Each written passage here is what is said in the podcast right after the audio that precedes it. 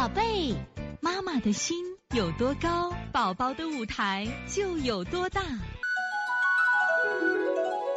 现在是王老师在线坐诊时间。皮宝妈的问题，男六岁，最近入睡后出汗，头颈、后背都可以摸到，手感温，总觉着胳膊和腿发麻，食感乏力。今天去中医院做的心电图检查，医生说好着呢，继续观察。最近吃饭很好，大便解前费劲儿，多为葡萄便。刚看舌苔后，舌苔红，中部稍厚。根据情况是这样啊，我看他舌苔，你看中间是不是偏厚，还有点略黄了，略黄啊。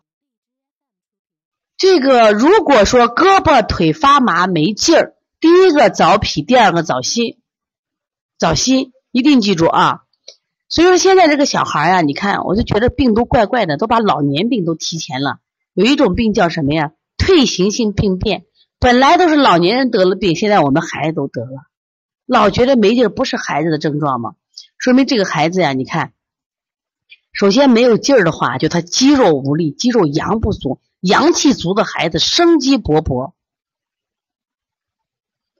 所以这个孩子补补不光小儿导致，给孩子补补肾阳、补补脾阳，揉揉心枢，用这个艾草、桂枝给孩子泡泡脚，给他补补阳气。另外呢，这个孩子入睡后出汗，他有点出汗症状，是不是还有点阴虚症状？你给他补肾阴、掐肾顶、揉涌泉。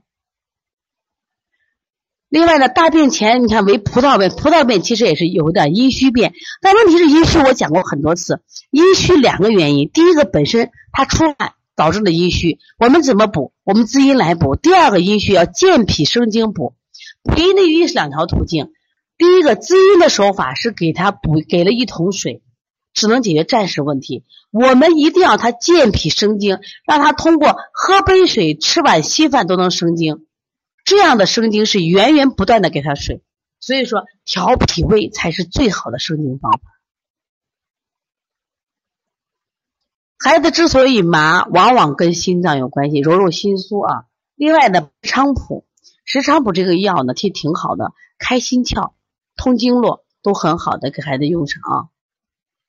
石菖蒲，所以从现在开始学习小儿推拿，从现在开始学习正确的育儿理念，一点都不晚。